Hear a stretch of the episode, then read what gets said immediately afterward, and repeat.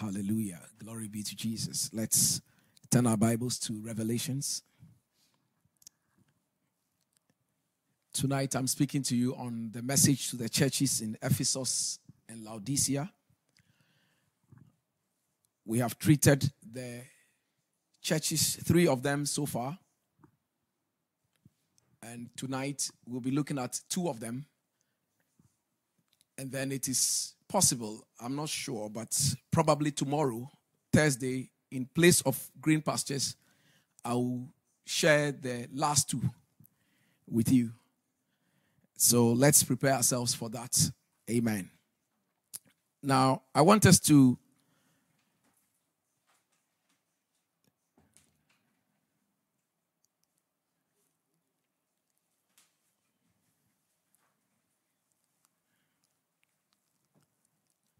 look at these teachings based on the previous week's preparations that we are supposed to um, adopt in understanding the book of Revelations. We have said that chapter 1 is the revelation of Jesus Christ. And Jesus said to John that write the things that you have seen. That is the revelation of Jesus Christ in chapter 1. And the things that exist and that is the churches, things in the churches. And Jesus sees what goes on in our churches. And whenever we talk about the church, we look at it from two dimensions. We see the congregation, and then we see you as a Christian. That single individual Christian is the church. And then when we all gather, we are still the church. So whenever there's a warning to the churches, remember it is both to the congregation and to the individuals that make up the congregation. And in this case, the Bible tells us that at least three people were addressed the angel or the pastors of the churches, the individuals within the churches, and the congregation of the church.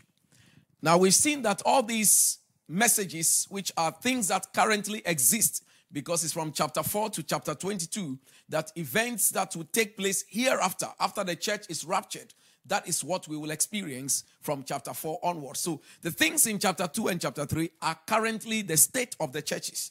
And every one of us and everyone listening must examine yourself through these teachings to see where do I stand? Am I right in the sight of God? Because we will do some good things, but when we study these teachings, we have found out that in each of them, in most of the churches, Jesus will commend them for good things they have done and then he says, But I have something against you. In fact, I don't want to have that declaration against me. One thing against you is still enough. And we see that during these teachings, we see a common structure that includes a greeting, commendations, corrections, an exhortation to repent, and a promise of reward for those who overcome.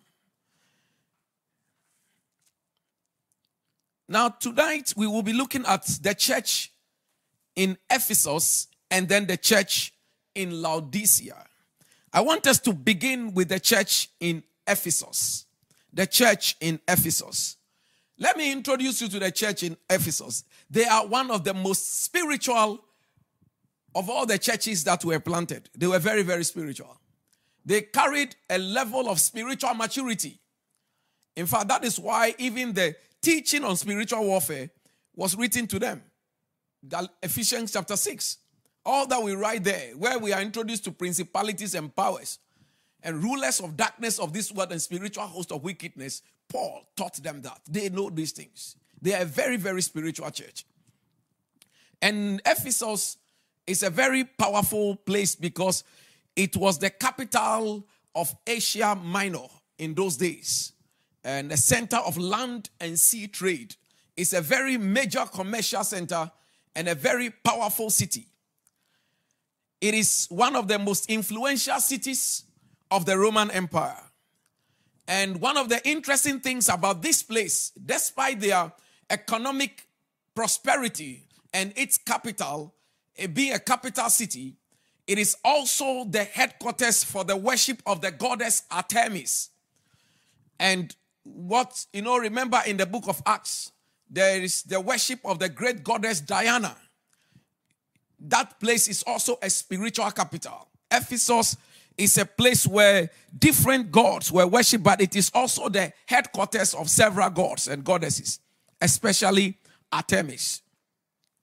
And one of the major industries in this place also is the images of goddesses and gods.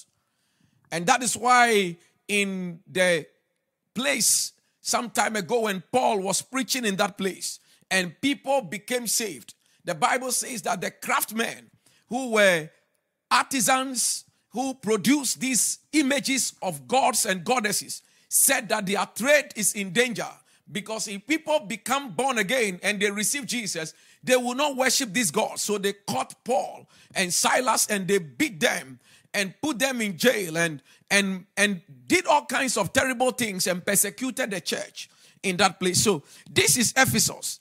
Now, when we read chapter 2, they were the first church to be addressed. Even though I didn't teach in the order in which Christ addressed them for various reasons which I advanced in the previous teaching. Tonight we want to look at them. They they are very spiritual. The Bible says, "To whom much is given, much will be required." No wonder they are the first to be addressed by Jesus. They have a lot. They carry a lot, and they you will see their spiritual maturity. But that is where we need to be very careful that our spiritual maturity must be maintained thoroughly without compromising one side of things. Now, the Bible tells us in if Revelation chapter 2 and the verse number 1 to the angel of the church in Ephesus, write. This angel is a human being that is the pastors of the church. These are the words of him who holds the seven stars in his right hand and walks among the seven golden lampstands. He holds the seven stars in his right hand. Now, in Revelation chapter 1, Jesus explained to John what the seven stars that were in his right hand, what they represented, and what the seven golden lampstands represented. The seven golden lampstands represents the churches. The number seven is the number of completeness and perfection. So he's talking about the total church, the complete church. And he is the golden lampstands represents the the the churches. And then the seven stars, each star represented the, the, the Holy Spirit. The seven stars represented the Holy Spirit. Amen. Now it says he holds the seven stars in his hands. Oh, sorry, the seven stars are the pastors. Sorry, the seven stars are the pastors of the seven churches. And the lampstands, the the the lampstands, the golden lampstands are the churches. So the first one is correct. The second one is not the Holy Spirit yet. It is the pastors. So when Jesus comes in introducing himself as he that holds the seven stars in his hands, he's the one that gives pastors. He holds the pastors in his hands. He's the owner of the pastors. He's the giver of the pastors. He is the one who releases the pastors. He has them in his right hand and is informing the church that no matter how great you think you are, the source of the pastorate comes from Jesus Christ. The Bible says in Ephesians, again, it is in Ephesians that we are taught in chapter 4 that he gave some to be pastors, apostles, prophets, teachers, and evangelists. It is in Ephesians that we are taught the fivefold ministry. That's why I told you they are a church that is loaded. They are loaded. They are very loaded. They have got every stuff. They've got deep things. But that is where the danger lies sometimes. We can be very deep and then we mess up or we think our deepness is enough so we ignore certain things. May the Lord guide the church and help us in Jesus' name. So he says, I am the one that walks among the seven golden lampstands. I walk among the churches. And I am also the one that actually holds, I have the power over the churches and I have power over the pastors. I have power. He holds these ones in his hand, indicating his power and authority over the churches and over their leaders. No pastor is the owner of the church. Jesus is the owner of the church, and the pastor is an under shepherd, a messenger, a servant of God. Amen. Hallelujah. Glory be to Jesus. So, Ephesus, the Bible says, These are the words of him who holds the seven stars in his right hand and walks among the seven golden lampstands. I know your works. I know your deeds. Do you realize that in all the churches we have studied so far, three of them, everyone, Jesus says, I know the works you do. Tonight, bear that in mind that Jesus knows what we do as Christians, as pastors, and as church members, Amen. as a church. Amen. He knows what we have been doing. And the question is have we been up to what He asks us to do? Or we want to do what we want to do? May the Lord be merciful. But the mercies of God has a limit. We need to repent and do what we were asked to do. Now, nobody likes to do what you were last asked to do. We, we sometimes want to do our own things. But if we become submissive to the master and owner of the church, then we will be willing to do what he said we should do. And then he says, I know your works, I know your hard work and your perseverance. He said, I know that you work hard, you labor so well in the ministry in evangelism, in church planting, in teaching spiritual truths. The church of Ephesus was good at all these things. They were very, very spiritually matured. The Bible says that, He says, Your hard work and your perseverance, I know. I came to announce to you as a Christian, whether your pastor is present or not, work hard. The Lord knows, the Lord sees. It is of the Lord that you shall receive your reward the Lord sees. So that's why it's very, very serious too when we come to church and do things anyway, anyhow. The Lord is seeing you. The Lord sees. May we take God seriously. This thing is not a joke. If he really died on the cross and he really rose again from the dead, and he's nowhere that can be found, his body can be found anywhere on the face of the earth, then be afraid of John chapter 14. For he says, I'm going away, I'll come back again. I'm going to my father's house. In my father's house, there are many mansions. I'm going to prepare a place for you, and I'll come back for you. Now, if he's coming back again, then we need to be very careful how we walk this Christian walk. In Jesus' name. That we are ready to please Christ and not any other person who may offend us or not. Don't let people's behavior affect your service of God. He says, I see and I know what you are doing in my house. He says, Your hard work and your perseverance he knows it. So whether pastor sees it or not, whether end of year appreciation they call you or not, Jesus said he knows it. For me, my greatest pleasure will be that He knows what I'm doing and not how people respond to me. Then He says, and I also know that you cannot tolerate wicked men. This church is powerful. They don't tolerate wicked people at all. They were hard preachers of the word. And he says, and that you have also tested those who claim to be apostles but are not. You see why this church is very spiritual? They can, if they operate the gifts of the Spirit in the church, that when anybody says they are an apostle, they can discern them by the Spirit and know that this is a false apostle, this is a true prophet, this is a true pastor, this is a false. Uh, Jesus said, I, I know that you do these ones too. That you, you don't like those who do wicked things, all forms of wickedness. And when we talk about wickedness, don't think murder alone. Slander is wickedness. The Bible says, Don't let the wicked be established. And then he mentioned, Let not the slanderer be established in the earth. Evil speaking of other people, lying about the character and reputation of another person is a wicked act. Committing sexual sins is wickedness. Joseph defined that for us. When Mrs. Potiphar presented herself to him, he said to Mrs. Potiphar, How can I commit this great wickedness? This act you are asking me to commit is great wickedness. He says, You don't tolerate wicked men. May this be the commendation from God that you don't tolerate wicked people. You speak the truth, you blast sin, blast sin, and stand by what is right. Don't be a hypocrite, blasting sin and doing sin in secret. It is the highest level of hypocrisy and witchcraft to admire, to, to, to condemn something publicly whilst you admire it secretly. I said it is the highest level of hypocrisy and witchcraft to condemn something publicly whilst you admire it secretly. These people, both secret and public, they condemn sin and will not allow wicked people to have their way.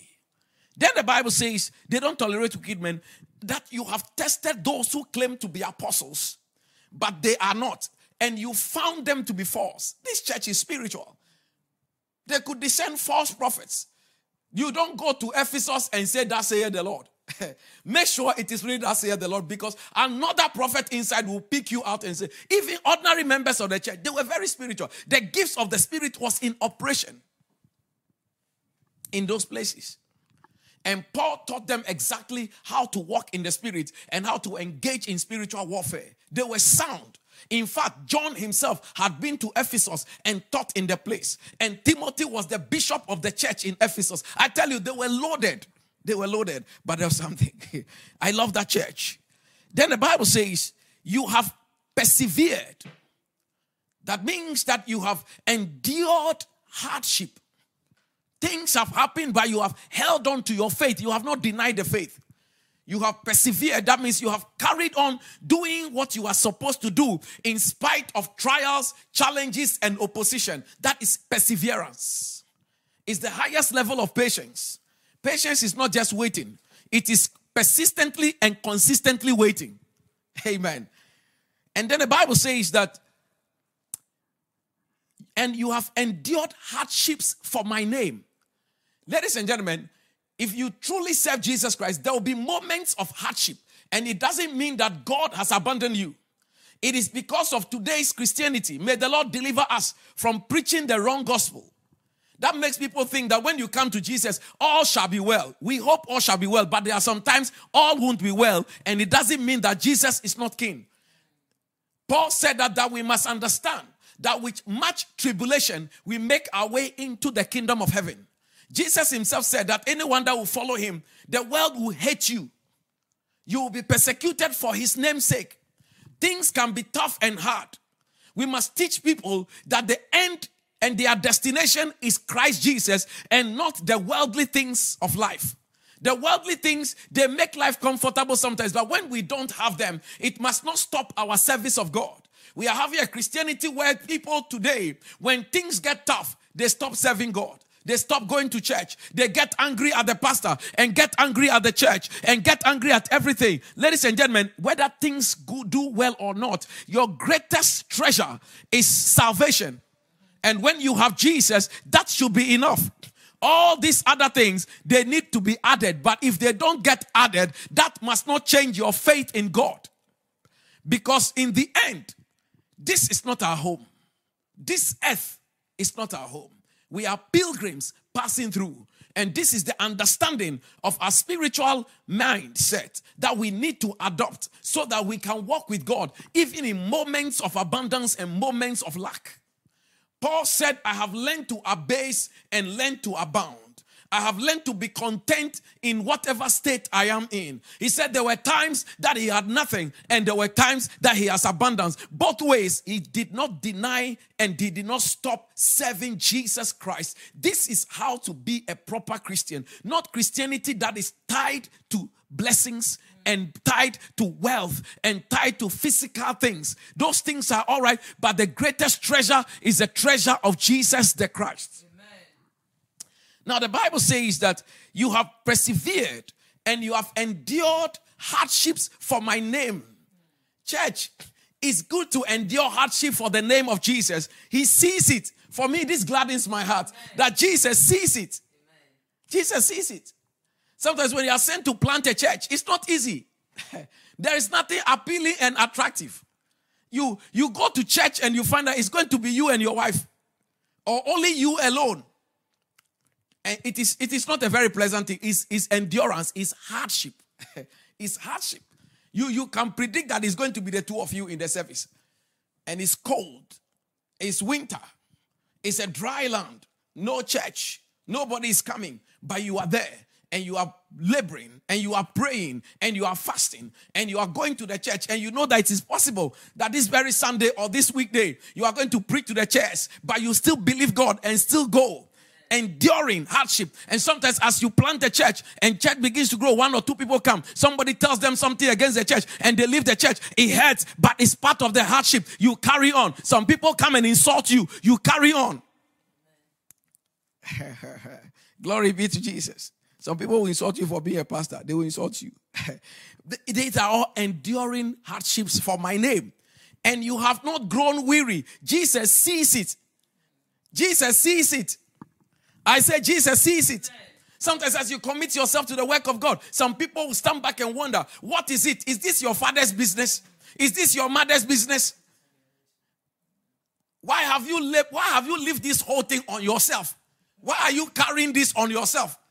What is all this? How much do they pay you? The pastor is using you.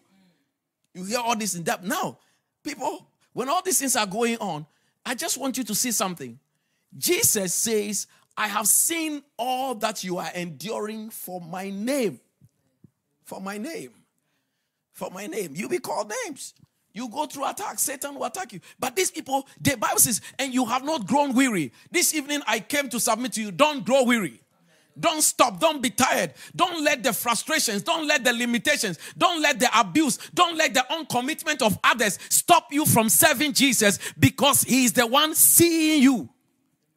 And He made these statements. Then He says, Look at all these good things I have just mentioned. Is it not enough to move all the church of Ephesus and bring them to heaven? give them all the awards. Look at this Jesus. His standards are high. I thought I have standards, but Jesus' standard is very high. Yet I hold this against you. see, it, it breaks my heart when I hear that thing. I hold this against you. That he could hold things against us. That he could hold something. Despite all of this, is it not enough? You know, sometimes in leadership, when your standards are high, you claim for excellence. People work hard and say, I'm not satisfied. So all these things still didn't satisfy him. Now, now, now, I don't know. It's better you work with me than with Jesus. Look at him here. He said, I hold this. Look at all this. People have sacrificed for the church. They have done all these things. They don't tolerate wicked people. They have taught what is right. They even are spiritual. They are detecting false apostles and clearing them out of the church, doing proper house cleansing exercise in the name of the Lord. Yet the Lord says, I hold one thing against you. You have forsaken your first love. Ladies and gentlemen, when we want to give ourselves to God, we better give all to Him. All to Him. All to Him. He says, You have forsaken your first love. Remember the height from which you have fallen.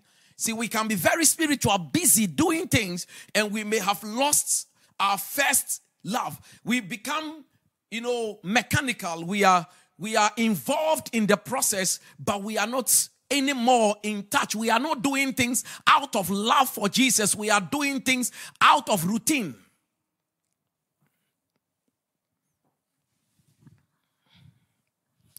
So the church has steadfastly refused to tolerate sin among its members.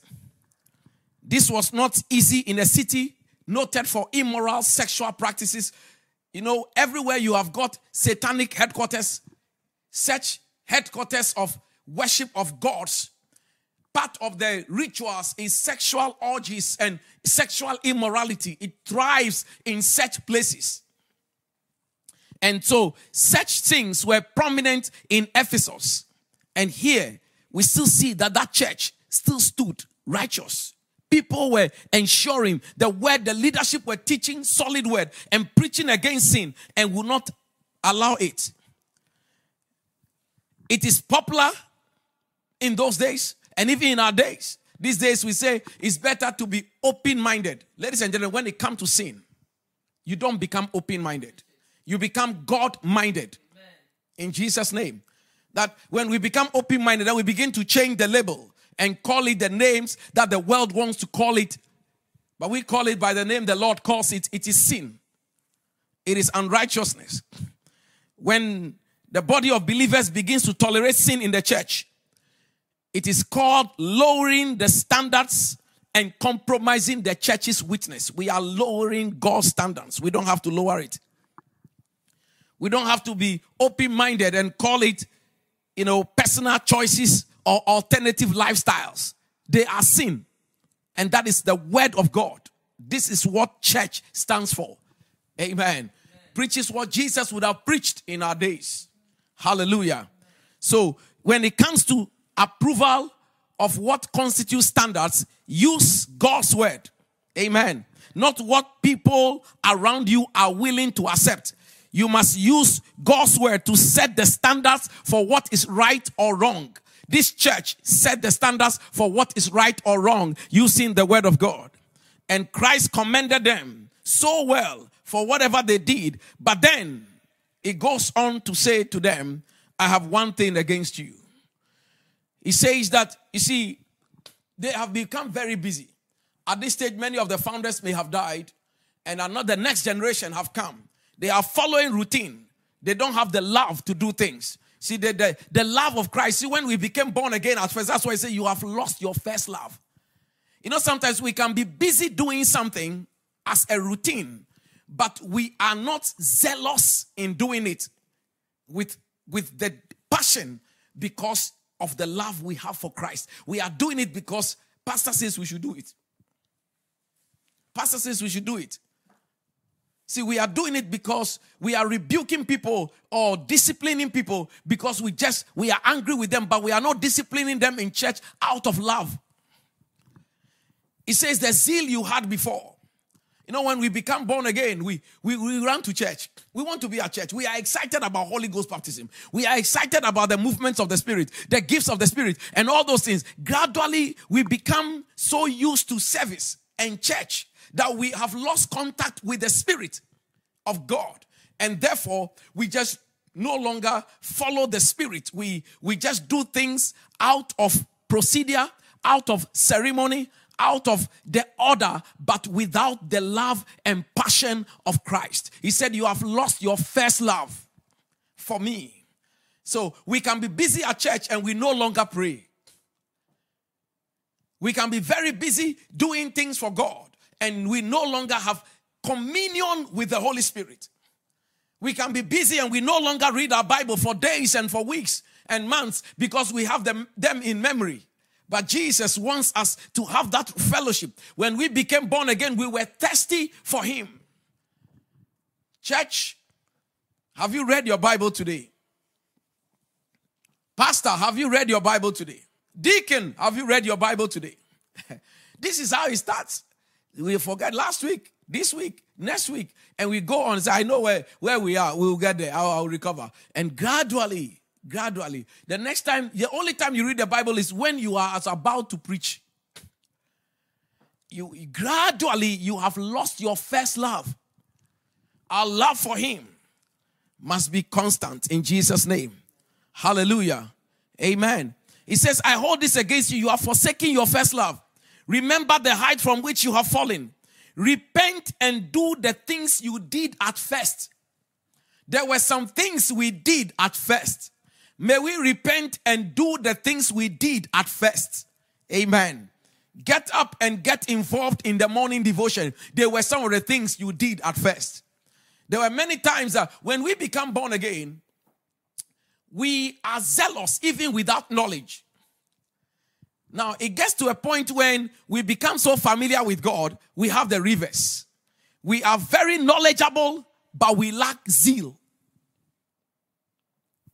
We become very knowledgeable, but we lack the passion and the zeal. We do things, but we are doing it lackadaisically, in a lazy, unusual manner. And when somebody reminds you, Are you not coming to the service on time?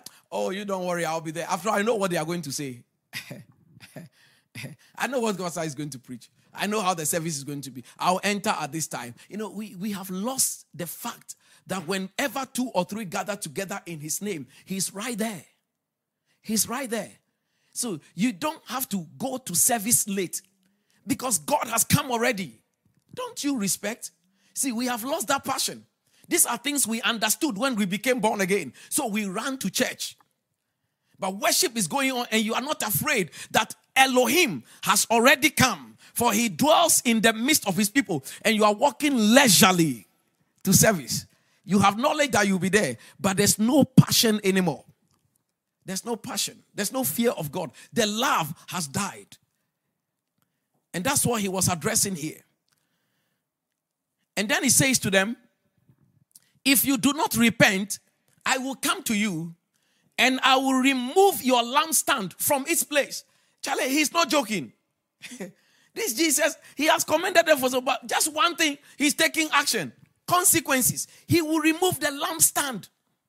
Church, the lampstand is the church. If he said he's going to take the power of the church from the church, you will just gather. This is what results in apostate churches. The church is there, but there's no power in the house. There's no anointing. It has become fellowship. It has become so- social gathering. So you see, such churches, they are there, powerful, a lot of people. They, they, they have organization. They have structure. They can move and but the spirit of God has departed from them. Says, I will come and I will remove what makes the church church. And what makes the church church is the constant presence of the Holy Spirit in the midst of the church. He said, I will take my presence away. You will just have a gathering without me. I don't want that. That is very scary. If you're a church without the presence of God, you are finished. You better not gather. Because Satan will come in and gradually tear you apart. Sin becomes rampant in the church. All kinds of things begin to go on in the church. And we see some older churches experience this thing. They started well, somewhere along the line, politicians, kings, queens came into the church. Gradually, compromise of standards. You see them today. They are still organized, etc. But you see the setting power of the anointing is absent. They started well. But this is it. They do all the right things, but something is missing. The understanding, the love of God, doing things with the love of God, the passion of God is not there. He says, If you don't repent, I'll come to you and remove your lampstand from his place. But you have this in your favor. Then he comments one more thing. You hate the practices of the Nicolaitans, which I also hate. Amen. We, we mentioned the spirit of Nicolaitans when we're dealing with the church in Thyatira. And we said that the spirit of Nicolaitan is a spirit that makes people no longer have value for what is holy. That which is holy, they downplay it and help you to disrespect it and then play with holy things. And they help people to compromise. So that which you used to fear before, that this is a sin, when you come into contact with a Nicolaitan, he will be able to tell you, don't worry, you can do it. You can do it. Don't, don't fear these things. Don't fear these things. Nothing will happen to you. Let your eyes be open. Be modern. Be open minded. Allow everything. And that happens. And he says that you have hate the practices. So this church, they are very spiritual. He said, You hate the things I hate. But take note, he didn't say he hate the people, he, they hate the practice. The deeds, the practices of the Nicolaitans. That means that we must hate the sin and still be able to, out of the love of Christ, still preach to such people to repent out of their ways. Rebuke, correct with all long suffering. It is part of the love we have for the Lord.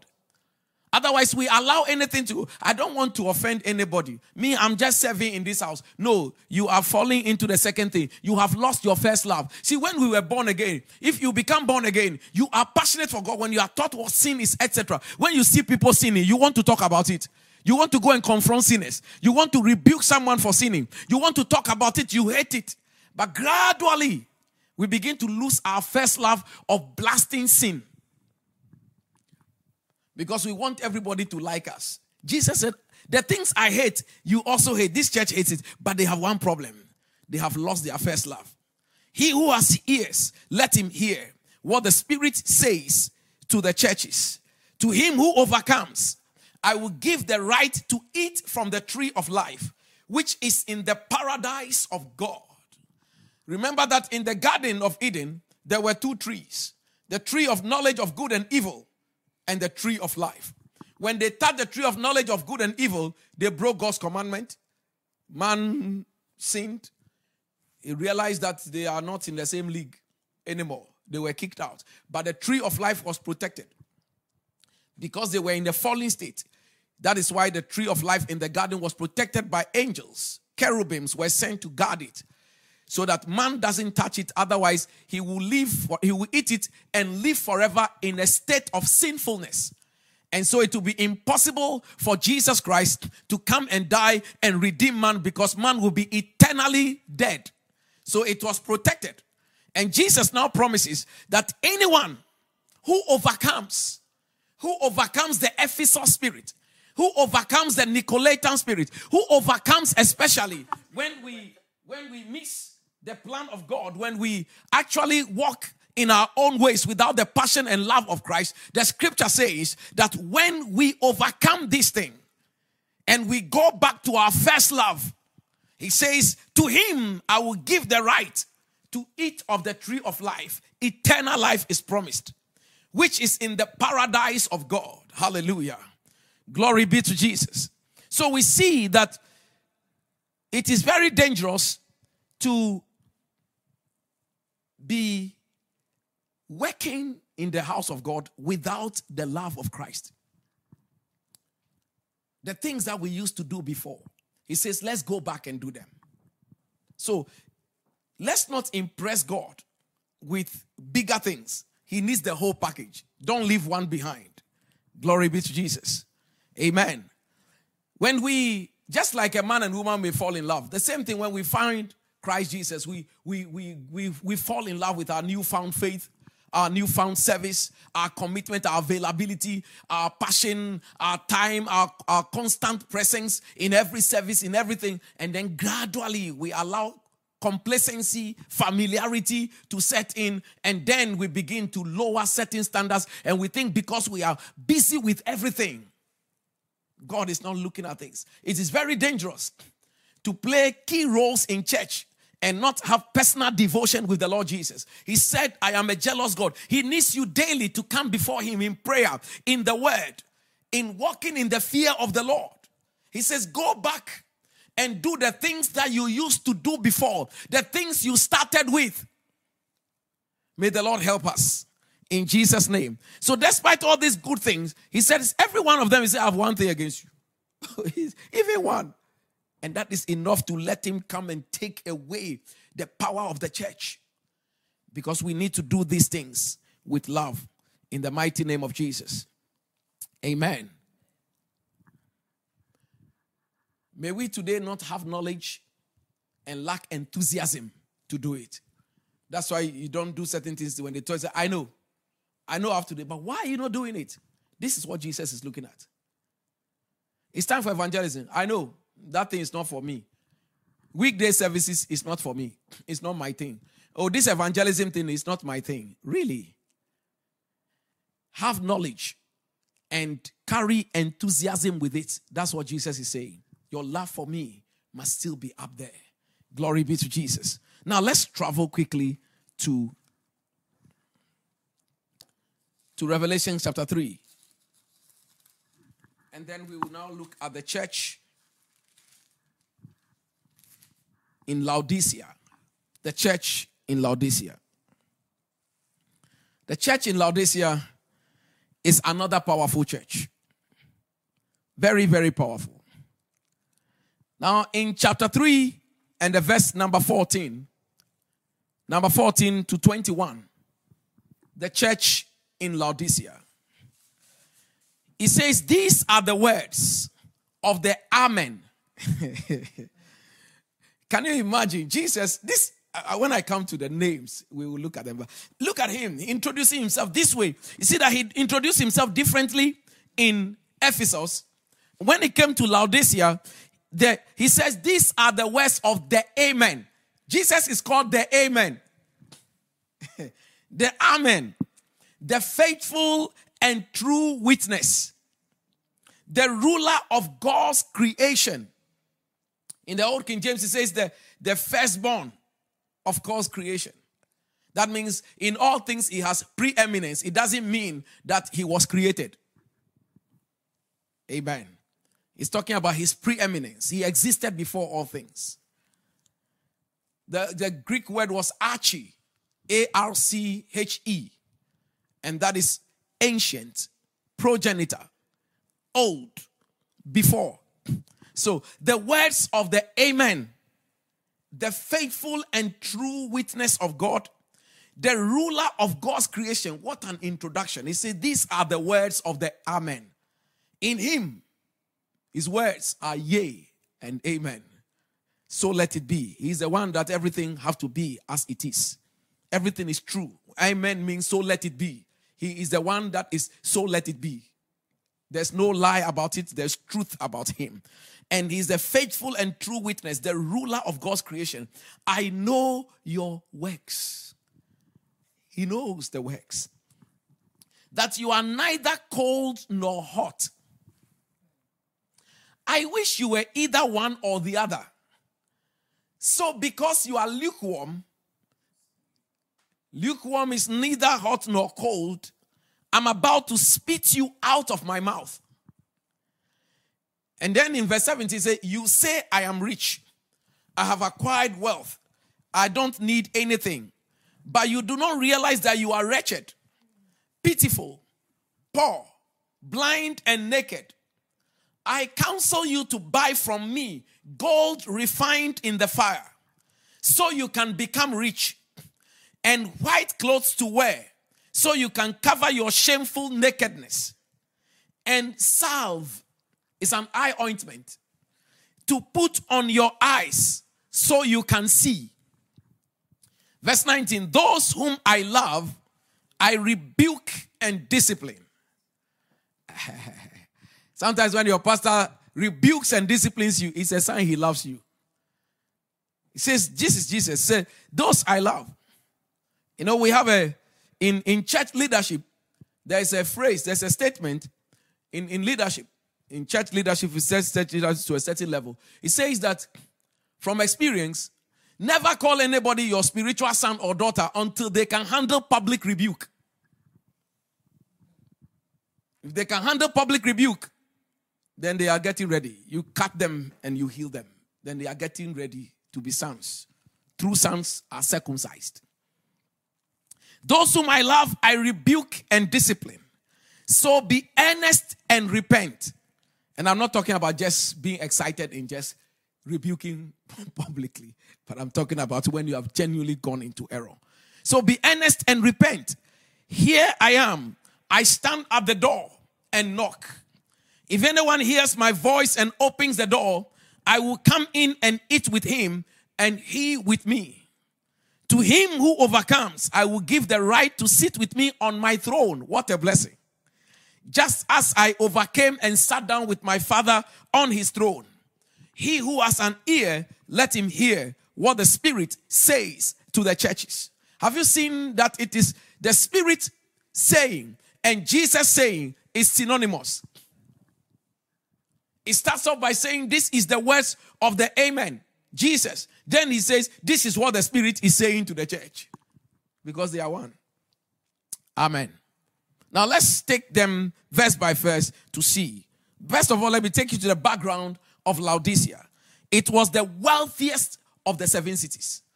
You know, Sardis was wealthy, Ephesus has some wealth, but of all the seven churches, the most wealthiest is the city of Laodicea.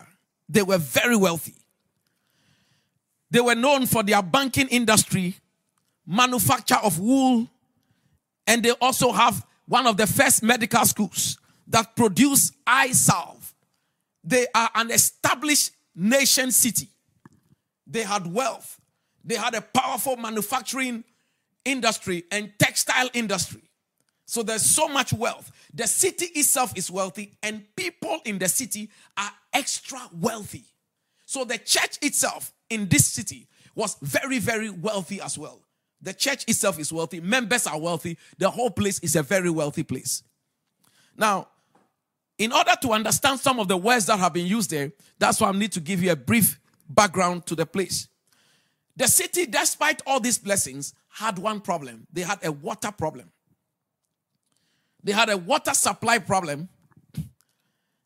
And it is said that at one point, an aqueduct you know, a conduit by which water comes into the city, into the town, was built to bring water to the city from hot springs, hot springs in the wilderness. They built all these channels so that hot springs will bring water all the way. And by the time the water reached the city, because they were expecting such freshness of water, when the water reaches the city, unfortunately, by way of design, the water loses its freshness. And so it comes in neither hot nor cold. And it comes in very, very lukewarm. And so it doesn't taste well in the mouth. So, with all the money they spend to do that, the water still comes that the people still don't enjoy the water. And that's why Jesus used their own situation to describe how he feels towards them. So it was neither hot nor refreshingly cool, only lukewarm. And Jesus is saying the church, therefore, had become as bland as the trepid water that came into the city. It's, it's not a sweet water. It's neither here nor there. It's not, when you put it in your mouth, you feel like throwing up upon all the money that have been spent to create such a thing. And so lukewarm water makes a disgusting drink. And the church in Laodicea had become lukewarm and thus distasteful and repugnant. The believers didn't take a stand for anything. Lukewarm, neither hot nor cold. They didn't take a stand for anything. If you don't take a stand for something, you fall for anything. In a world where everybody is standing for something, we must stand for Jesus Christ and stand for the word of God. They didn't take a stand for anything they had indifference, which led to idleness. When it comes to sin, they never take a stand. Let people be. It doesn't matter. Look at the world the Lord has blessed us. If God is not with us, why has He blessed us this much? So now the standards of the church is compromised. There is lukewarmness in the church. We are not hot nor cold. We don't do anything. They just come to church. The church has money. See, once the church has money, we don't need to even do evangelism. Church will go on. Now we don't need to grow. We don't want, we don't have to worry ourselves whether people are born again or not. We have money. Ladies and gentlemen, I've always had this in mind. Even if God blesses me with billions of pounds, I will still wake up and go to evangelism every day. I will still stand and preach the gospel. I will still work hard in the church. See, our service of God should be the central focus why Jesus went to the cross. Souls, souls, souls, souls, church, souls. If we have billions of pounds and the world is still not saved, we haven't done the work. That's what the Lord was looking for. So, these things, worldly pleasures, worldly and material wealth, can make us relax and think because that is what God is looking for. So, people can be blessed and still not serve God. And it's a very dangerous thing. And we need to be assessing our Christianity in the context of how God looks at us. The other day, somebody came to share a few things with me from another church. And I said, Look, let's be honest with ourselves.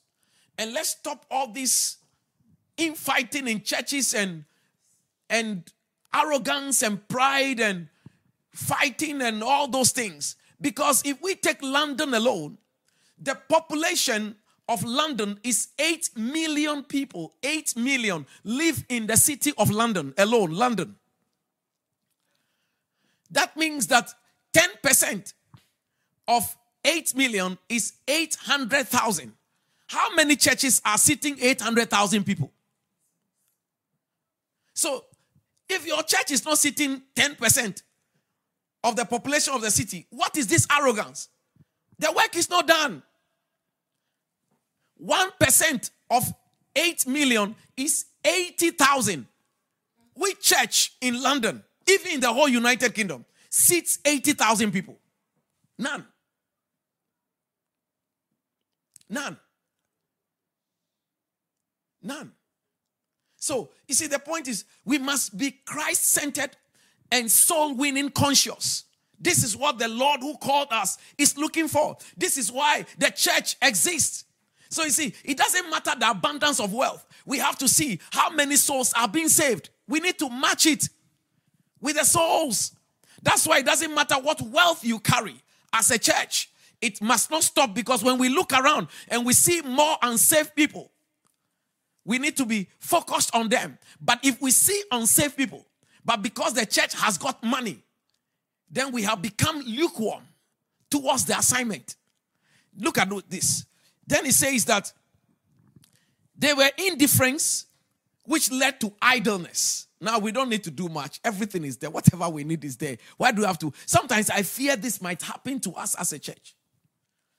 If we get wealth, build the buildings that we want to build, will people really go to evangelism? Would we do it? If we fill the whole place, would we say it's enough? Listen, unbelievers are feeling Wembley Stadium. They are feeling it. They are feeling it. Wembley seats about 80,000. That's, that's they, you see, they, they have got the congregation. One percent of the of the total population. They sit in it. Sunday after Sunday, football stadiums are being filled. That's where the new religion is. May the Lord help us in Jesus' name.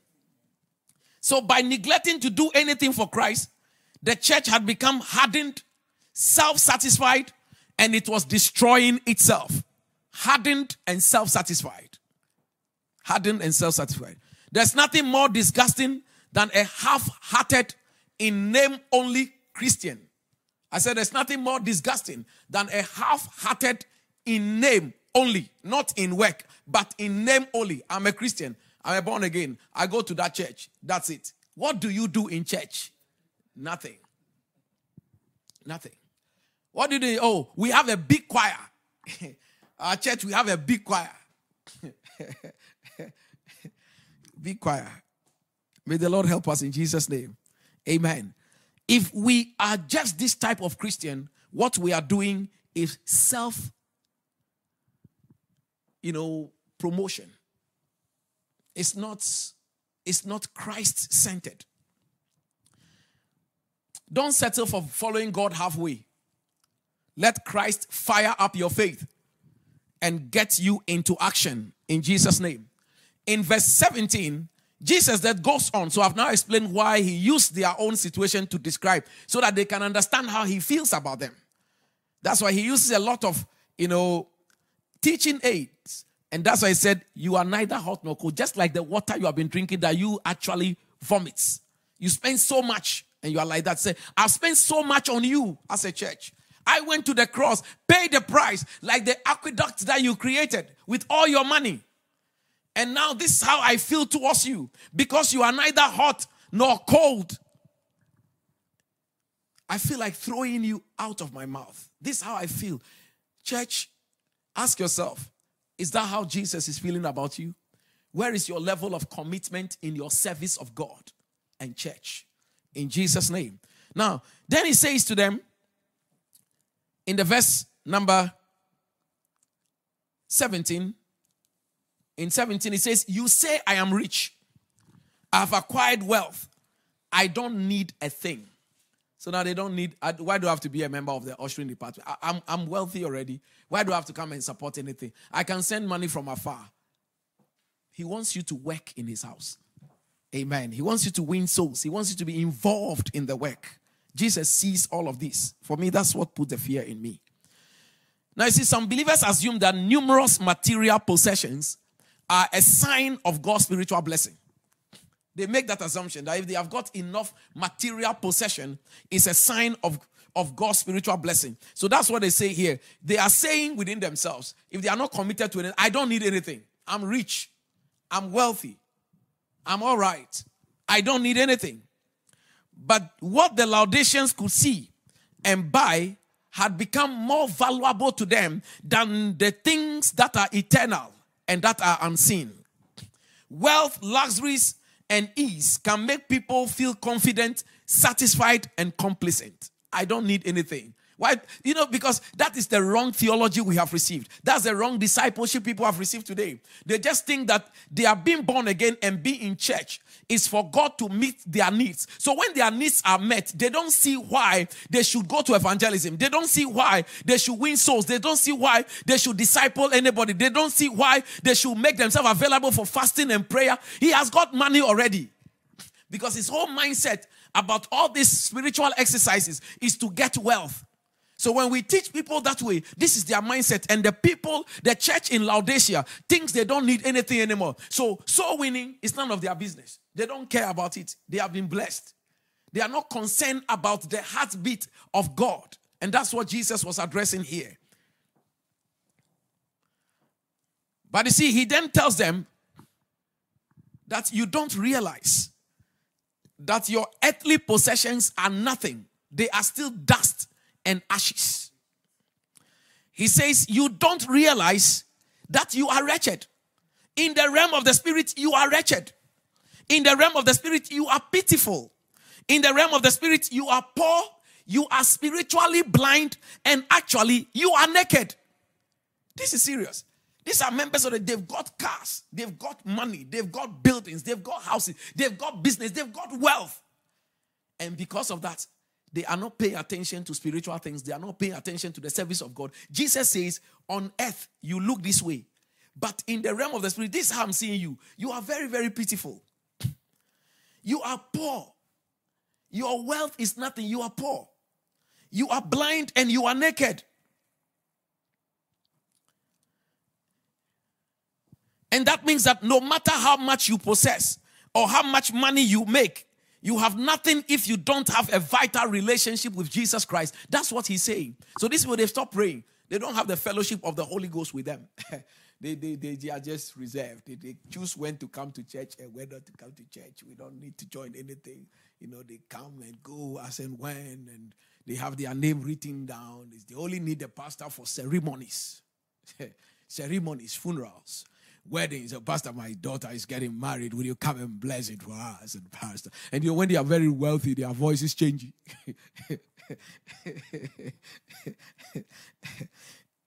but no matter how much you possess or how much money you make, you have nothing if you don't have a righter relationship with Jesus Christ. This evening, I came to ask you a question. How does your current level of wealth affect your spiritual desire? How does your current level of wealth affect your spiritual desire? Some people, this is the reason why God doesn't bless them financially. He knows their heart, He really knows it. I've been in ministry for so many years. I've seen so many people and pastored different kinds of people. I've had people who can say, Pastor, when the Lord bless me and I get a good job and I get money and I get a car, I will give lift to church members. when they get car, they don't even come to church. Not to even talk about the lift to church members. Not to even talk about the mission work that they said they would do with the car. Not even to talk about the support they said they would give for missions and evangelism and church growth. No, all those things. I'm very busy with work. Pastor, you must understand. After the title, I said, but I'm very, very busy with work. This is exactly what is going on. Church of Laodicea situation. May the Lord help us in Jesus' name. That the things of this world, the blessings of God, does not become a stumbling block to our total service of Jesus Christ. Then he says here, so he says, instead of centering your life on comfort and luxury, may you find your true riches in Jesus Christ. That's what he's teaching them here. He says, You don't know you are poor. I therefore counsel you, verse 18. I counsel you to buy from me gold refined in the fire, don't go and buy gold from where you are. What you have is not wealth. Jesus is saying that. Because of their great wealth, Christ told the Laodiceans to buy gold from him. That is the real spiritual treasures, not the worldly treasures. He said, Those things you have them on you, they are dust. They came from the dust and they will return to the dust. But the real spiritual treasure is your soul, it's your relationship with me. I am the true treasure. That's what Jesus is saying. So the city was also proud of its cloth and dyeing and textile industries. That is why he moved them on from saying, Buy gold from me, come to me for the real spiritual treasure. Then he goes on to say, So that you can become rich because you are poor. Blessed are those who thirst and hunger for righteousness. Now, then he says, and white clothes. Come to me for white clothes to wear. Because all this, your textile industry, they mean nothing at all. You are still naked. In the realm of the spirit, you are naked. You've been going to church, but you are naked. He said, Get this from me, so that you purchase white clothes from me, his righteousness. His righteousness. He says, Get true riches, which is me, the true treasures. Then come to me also, serve me, so that you have my righteousness. Because what you are wearing is nothing. It will decay, it will get destroyed, it will get torn. But come to me. In me, you have righteousness. We wash our robes in the blood of Jesus. That is what we are wearing as a garment in the realm of the spirit, and not just these nice things that we wear. See me wearing my coat of many colors. Some years ago, I got I got a, a, a parcel from a church in America, and it was a it was a it was a cloth of many colors. They call it Joseph's cloth of many colors. I said, what do they think? Joseph's cloth that he wore, it brought him trouble. you don't need that one. You need the favor of God in Jesus' name. Amen. But this is this is the thing. They, what we wear is so much what we are occupied with. It's sad that sometimes in some churches, some people don't want to repeat clothes. Okay, we are going for dressing competition in the church. Our focus is totally misplaced. Jesus said, This is not the most important thing. Come to me in righteousness so you can wear a garment of righteousness. Buy that from me. Come to me and I will put that on you because that's what the devil will be afraid of. Satan was told by God, Have you considered my servant Job? See how he serves me. Satan said, Is it not because you have put a hedge of protection around him? The hedge of righteousness. If Job will break it, then the serpent will bite him. Ecclesiastes says so. So, you see, we need that defense from God because whatever we wear, when spiritual weapons are fashioned against us, it will stand. But when we wear the garment of righteousness, no weapon formed against you shall prosper. And you, we love the verse 17, but take verse 15. It says, In righteousness you shall be established. Before no weapon formed against you shall prosper. Jesus says, Seek this from me and not the earthly things that we have. They have an end here, but this, that in Christ, our possessions must be what Christ gives. The next thing that he says to them, therefore, then he says to them in the verse number 18, and then he says, And buy from me salve to put on your eyes so that you can see because you are blinded by worldly things. It is choking the word of God in you. You are compromising the word in you, but you need that. And again, they are also very famous for their eye ointment from their medical facility, the, the, the one that the whole world then was going to, the one in Laodicea the medical center in Laodicea. It's a medical school. It's a very powerful place. They manufactured eye salve that cured a lot of eye diseases and eye problems. Now, Jesus said to him, Everything that you are boasting about, I want you to understand it is better in me than what you are going for. Come to me better than this. There are better things in me. So he says, Don't go and buy things from your medical place. Come to me and I will give you what it takes to open your eyes so you can see your true state. May the Lord help us to see our true state in the name of Jesus Christ. Hallelujah. Glory be to Jesus. So he told them to get medicine from him to heal their eyes so they can see the truth. Their eyes will be opened. In, in John chapter 9, he told the Pharisees that you are blind.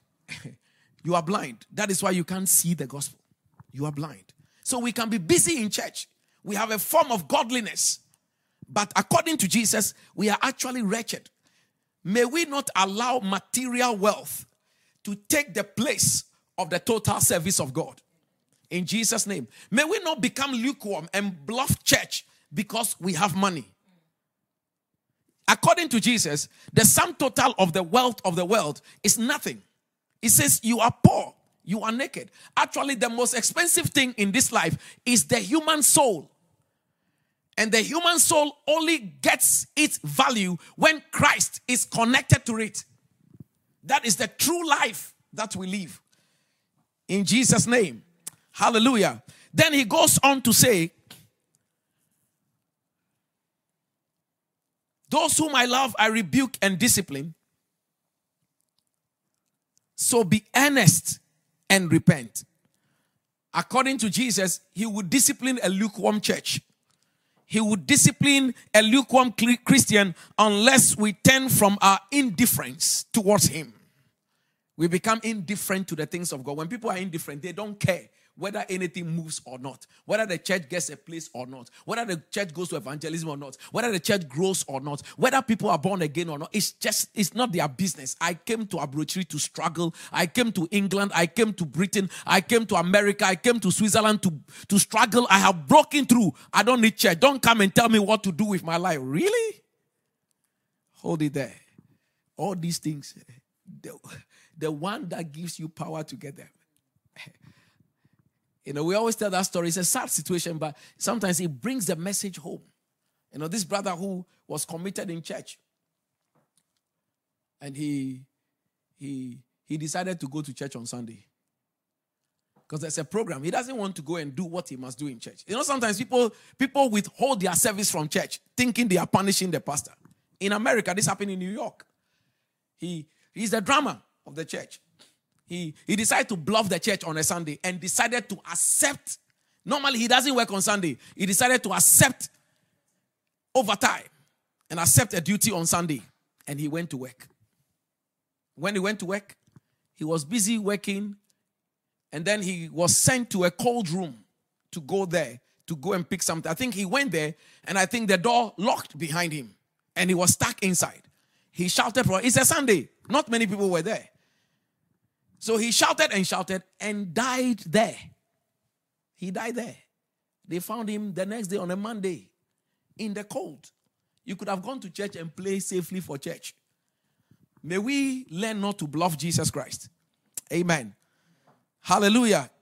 Their possessions and their achievements were valueless compared with the everlasting future of Christ's kingdom. May we be kingdom minded in the name of Jesus. These, these teachings are for Christians to grow and learn how to walk with God and continuously assess your life.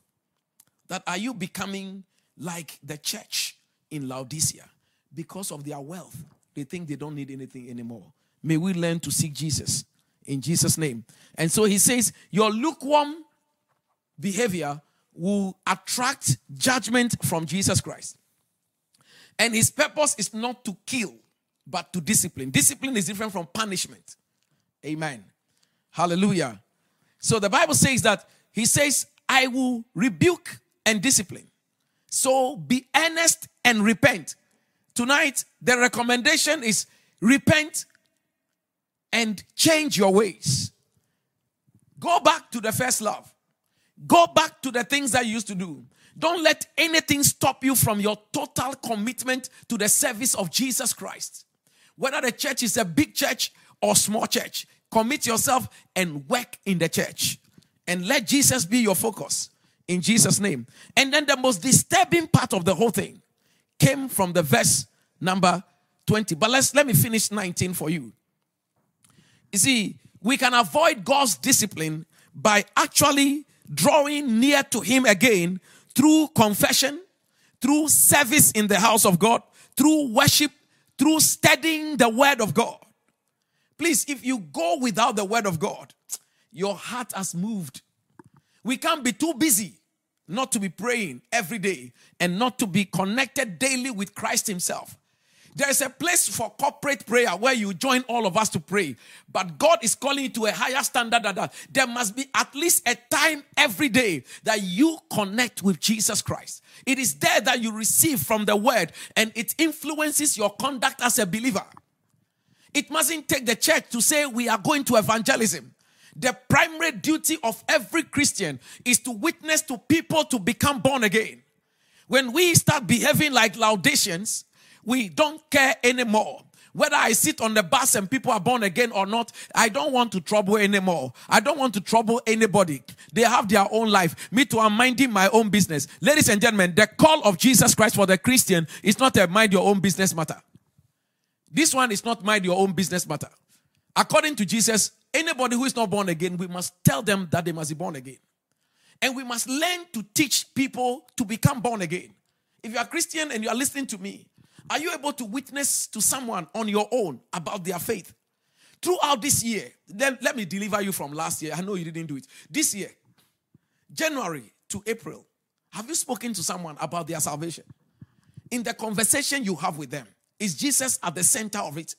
Or your Christianity is all need based Christianity? What can I get? Father, Lord, my breakthrough, my children, my car, my shoe, my wife, my husband, my health. That's all kind of Christianity.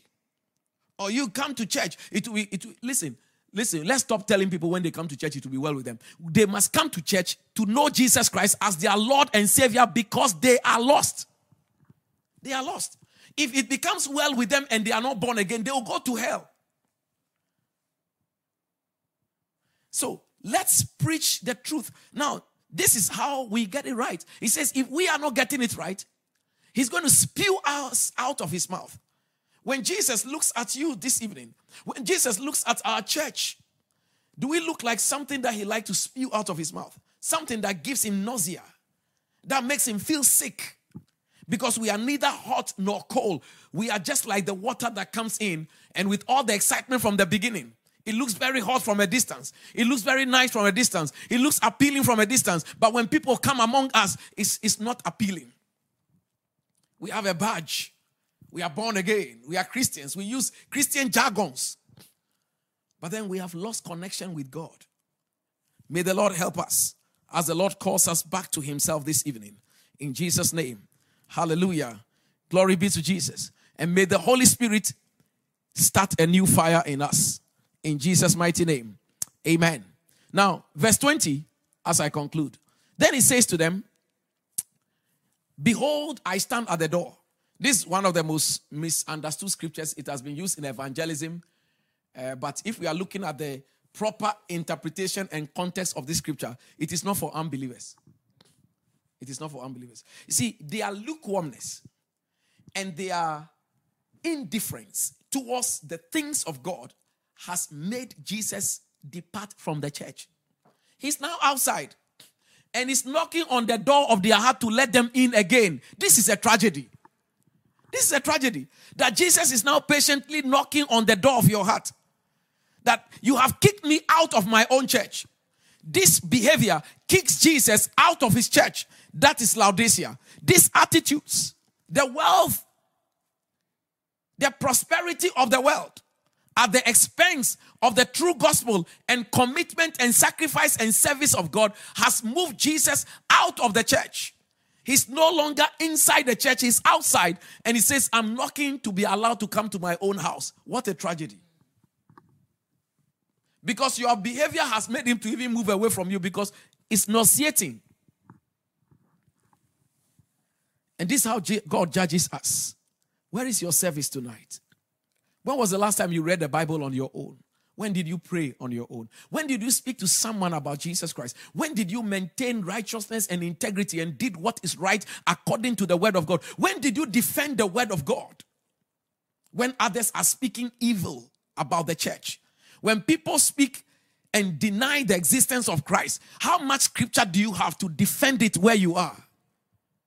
Jesus said in Mark, if you are ashamed of me and my words in this adulterous and sinful generation, then I will also be afraid of you when it comes to recommending you before my Father and the angels in heaven.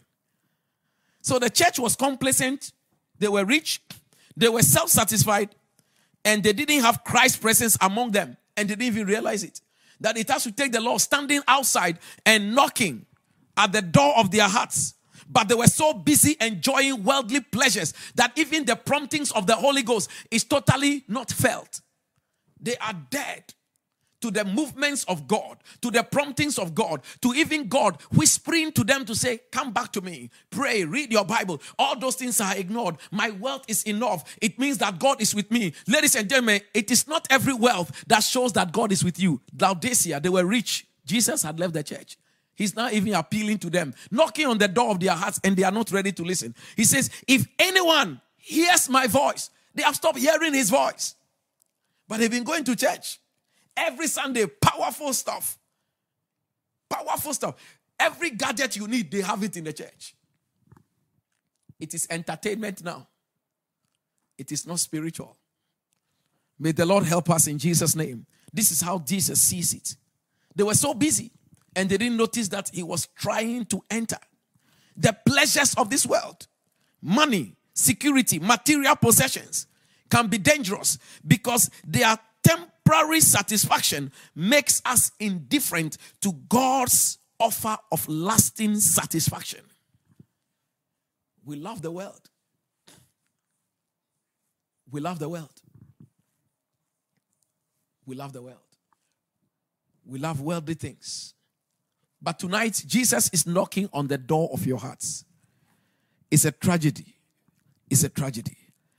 The holy, the only hope for eternal life is giving Jesus that opportunity, that place, that place of priority one more time in your life. One more life. One more time in your life. Amen. And we see finally, as I bring this to a close, that one thing about his patience and this attitude of his was that he is patient and persistent in trying to come through. He still loves us, but he's giving us time. We don't have all the luxury of time. Tomorrow may be too late. People are awake today. Tomorrow they fall down dead. People go to bed and never wake up again. We all don't know when that time will come. We are all different in the sight of God. We are all different in the way. Don't look at someone and copy things blindly. May those who truly serve God become an inspiration for you, but you must seek to know God yourself and to grow in Him. Maybe we think you have more time, but probably you don't have time at all as far as the timetable of God is concerned. Tonight, may Jesus draw your attention to this word and to his word and to his service in the name of Jesus. You must intentionally allow his presence and his power to work through you in the mighty name of Jesus. May you take this so urgently this evening as the word of God has come to you. And when we look at all these letters, we will see that believers were urged to listen to what the Spirit is saying and to take heart to what has been written. Tonight, I pray that you will listen. He that hath an ear, I pray that your spiritual ears be tuned tonight. That you not be a hearer of the word, but be a doer of the word. In the mighty name of the Lord Jesus, because He's the one who died on the cross and He's coming again. May our priority be Jesus Christ. As it is said, don't look for a church that is near your house. Look for a church that is close to the Bible. Don't look for a church that is close to your house.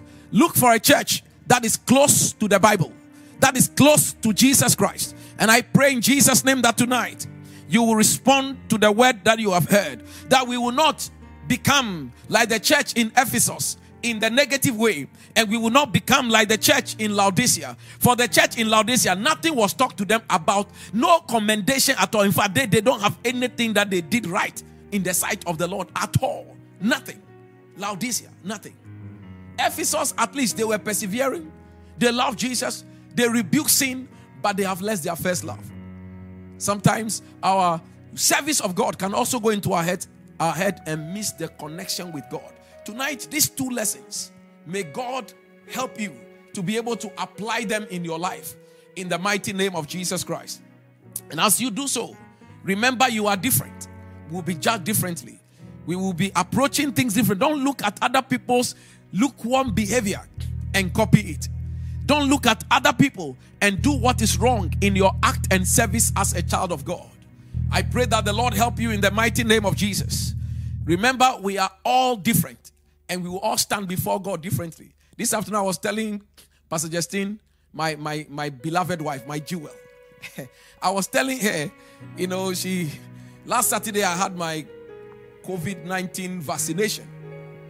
And I've been looking for the side effect. I can't find it. I've been trying to manufacture the headache. It's not happening. I'm looking for the pain. I don't get it. I'm not getting anything. Even the place where they injected, I'm pressing it. I can't feel pain. So I told her when she had hers, she had her own side effects for 48 hours, 72 hours. Uh, my other son had this, Um, other people we know have the me. I'm not getting anything. I jokingly even told her, "Did they inject me with water or what?" but I am different. We are all different. I've been trying to force the the pay is nothing. I'm not having. So I had a Saturday, Sunday. You saw me firing on all cylinders, preaching, doing everything. I've not had anything. It's the grace of God, but it tells you that we are different. I am totally different. She's totally different. So don't watch somebody's error. God will judge us totally different. In the name of Jesus, go all out, give yourself to God, and serve God because you will stand before Him one day. In Jesus' name, may we be delivered as a church from falling into the state of Laodicea and Ephesus. May we pick the right things in Ephesus and move them. May we return to our first love. May we listen to the righteous admonition of Jesus. If anyone hears my voice and opens the door, I will come in and eat with him and he with me. And he who overcomes, I will give the right to sit with me on my throne. There are promises when we get it right.